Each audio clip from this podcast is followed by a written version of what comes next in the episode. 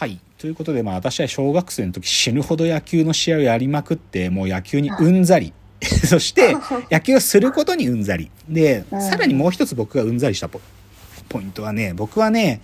ピッチャーもやってたんですよ。特にはい5年生から6年生に変わるぐらいの時は、僕はエースで投げてた。けど、僕はね、関節がそんなに強くないのね。で正直言うと子供の時なんてまだこう骨なんかもできてない時にやっぱりそれだけ投げてね肩と肘はねもうずっと痛かったのね。もうもうずっと痛かった。はっきり言って。もう。でぶっちゃけ僕肘小学生の時軟骨取る手術とかもしてんだけど小学生だぜ。小学生なのにそんなことしてんだよ。ぐらい僕はもう肩肘壊してただから、まあそういうちょっと前提がある中で、じゃあちょっと本題の、でもじゃあそういうしなんか身体能力の私が今2022年小学生でプロ野球選手を目指すとしたらっていう時大きく選択肢2つなんですよやっぱり。はい。やっぱりピッチャーとして目指すか野手バッターとしてプロを目指すかのどっちかで、まあでもちょっと可能性低いんだけどピッチャーの方から軽くまず考えてみましょうと。はい。でねこれね僕ねなんていうのかな投げ方ね非常にこうオーソドックスな投げ方をしてたんですよ。こうもう綺麗に肘を出して上から投げるっていう本当になんていうかその当時の大人がこれが正しい投げ方だっていう投げ方に忠実に投げてたの。でコントロールとかは良かったけどでもね、はい今考えると今ってなんかそんな綺麗な投げ方するピッチャー逆に勝てない。うんうん、今ね野球はどっちかというとこういかにバッターからこうタイミングをずらせるかとかピッチャーがこう球が綺麗に出てくるところが見えるような投げ方するピッチャーはね逆に打ち込まれやすいのね。だからよく野球の専門用語で言うと球の出所が見にくいっつってこう体に肘がこう隠れてどこから腕が出てくるのか見えないような投げ方するピッチャーの方が全盛なのね。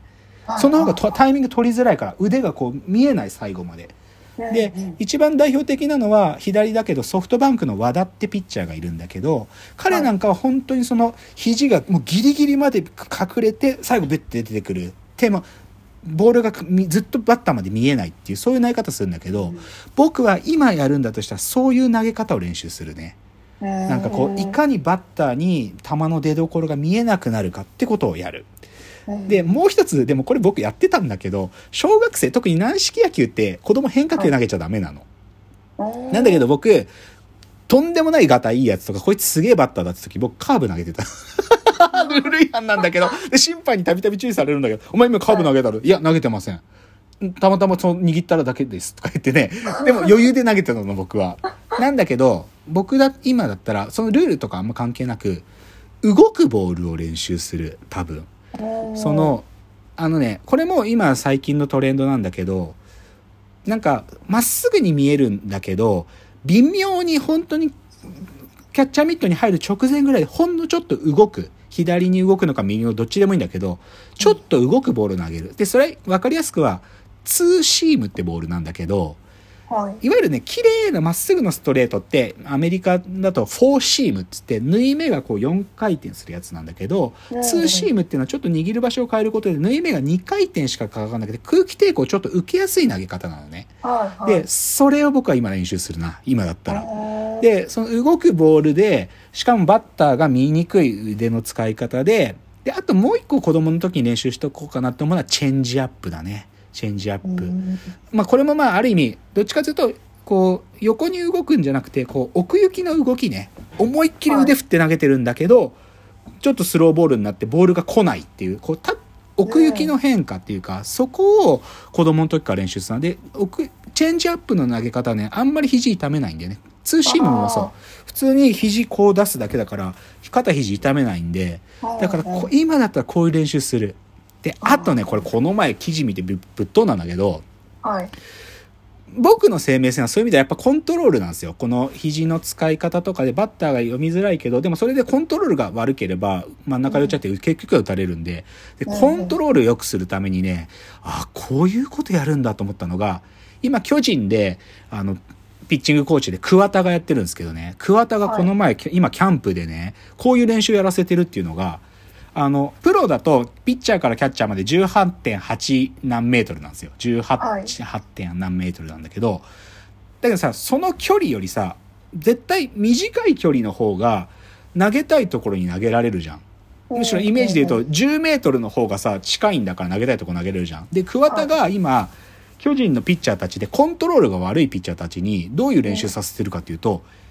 そのピッチャーからキャッチャーまでの距離を1メートル短くした桑田式ブルペンっていうらしいんだけど、はいはい桑田式ブルペンで、その短い距離で投げたいところに投げれる感覚を身につけさせるっていう練習してんだって。でもこんなことは今までね、誰もやったことない。なんか言われりゃその通りなのに、でも誰もそんなこと考えたことない練習を桑田がやらせてるらしいの。で僕それ聞いて、確かにと思って、これなんかちょっとずつその距離でこ投げたい場所に投げる制球力をこういう風にして身につけることあるなと思ってそうするともっともっとコントロール磨きかかったかもなって思ってるちなみにこれ桑田式ブルペン先週の記事で出てるんでぜひ皆さん見てみてる驚きますよその記事読むと。というのでだからピッチャーだとしたらこういう感じかな。でもさっきも言った通りでも僕は肩肘そんな強かったわけじゃないからでもこの練習をやろうと思ってもそこまでこうな投げるっていう動作が反復できたかは微妙ね。という意味ではちょっとねやっぱり僕はバッターで行くしかないんかなと思っててはい。でね僕右バッターだったんですよ。でも、今だったら僕はやっぱね左に作る自分をやっぱね左バッターにする。で僕のねこれね自分のタイミングの取りバッティングフォームのとプラスタイミングの取り方のにちょっと若干こう最近の現代のトレンドに合ってない部分があって僕ねパワーがそこまでないのやっぱり。自分の筋肉そこまで強くないから、はい。どうしてもこう力を入れるために足を上げるんです。ほほとんど一本足に近いぐらいあの力をこう伝えるためにね足をこう上げてもうほとんど一本足ぐらいまで結構足上げるんですよ。それでバンって打ちに行くからある意味こうなんていうかその分右足に負担かかるし一本足の姿勢が維持できない限りはタイミングがずれる可能性結構あるんですよ。で、でもね、これ現代の野球トレンドからするとあんまり合ってなくて、現代の野球トレンドって、あんまりこの上半身とかを動かないで、待って、ほとんど足上げないでバンって打ちに行く。大谷とか典型ね、大谷全然足上げないよ。本当に足上げないで打ち打ち出してバンって。で、しかもさらにその打ち出すタイミングも、できるだけボールが自分の方に近づいてから指導する。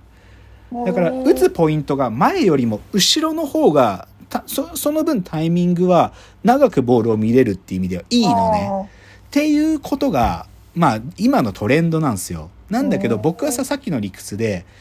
どうしても自分はか力ないから足上げる必要がある。って時に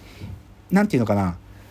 でもボールは呼び込みたいってことを考えると右バッターよりね絶対左バッターの方がいいのよ。左バッターってなんでそういうことそっちの方がいいかっていうとはい。み左バッターって打った後そのまま一塁に走る走るからさそのこう走っていくっていう意味では体はなんていうかな打った後そのままこう体が向いてる方に走っていけるわけよ。でもうん。右がバッターって打って体が三塁側向いてたら三塁の方に走るわけじゃないから打った後体を戻して走るっていう意味ではなんていうのかな。そこまでボールを呼び込めないんだよね。その後の走るっていう動作との連続性っていう意味では明らかに左バッターの方がボールを呼び込むことができるのよ。なんていうかこれは単純に物理的な話で。で、で、そのことを多分ね、めちゃくちゃ意識して、バッティングを完成させたのは篠塚みたいな選手なのね。篠塚。うん昔巨人にいた篠塚みたいな選手で、で、篠塚のおそらく完成形がイチローなんだけど、だイチローは少なくとも日本にいた時はめ、もう振り子打法だからさ、めちゃくちゃ足上げて、こ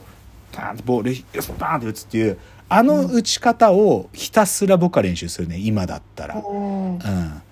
なので、それでいいバッターになれるんだったらっていう感じかな。でもこれね、うん一つポイントは、し、イチローとの違いは明らかに、イチローでも足が速いんですよ。で、僕はどっちかというと、篠塚みたいに、篠塚めっちゃ細い。もう体もできて、なんていうか、もう線が細いから、で、しそこまで足速いわけじゃないから、足も速いわけじゃなくて、パワーもあるわけじゃないバッターで、そうなれるかなみたいなことを今だったらやるかな。という話ですね。うん。ちょっとね、でもなんか、あんまりこの放送しても、プロ野球選手見えてこないんで、僕の中で。ちょっと見えてこない。なので、ちょっと次の競技に行きます。はい。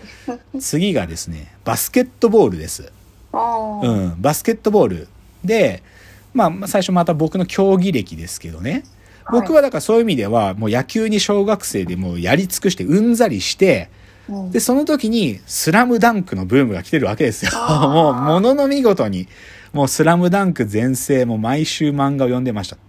だから、そのスラムダンクのブームのご多分に漏れず、私は中学1年生の時にバスケットボール部に入るんですね。うんうんで、まあだけど実際僕が入った中学はそんなに強い中学じゃなくて、やっぱりね、強いチームに入ると上手くなるんだけど、弱いチームにいると弱い試合しか経験しないから弱いままなの。で、僕はぶっちゃけ中学3年間、僕はキャプテンになるんですよ、3年生の時にね。なんだけど、チームは弱かったですよ。弱小チーム。なんかそんなに勝てない。だから、いや、バスケットボールはある意味僕はすごいね、ギャップがあったの。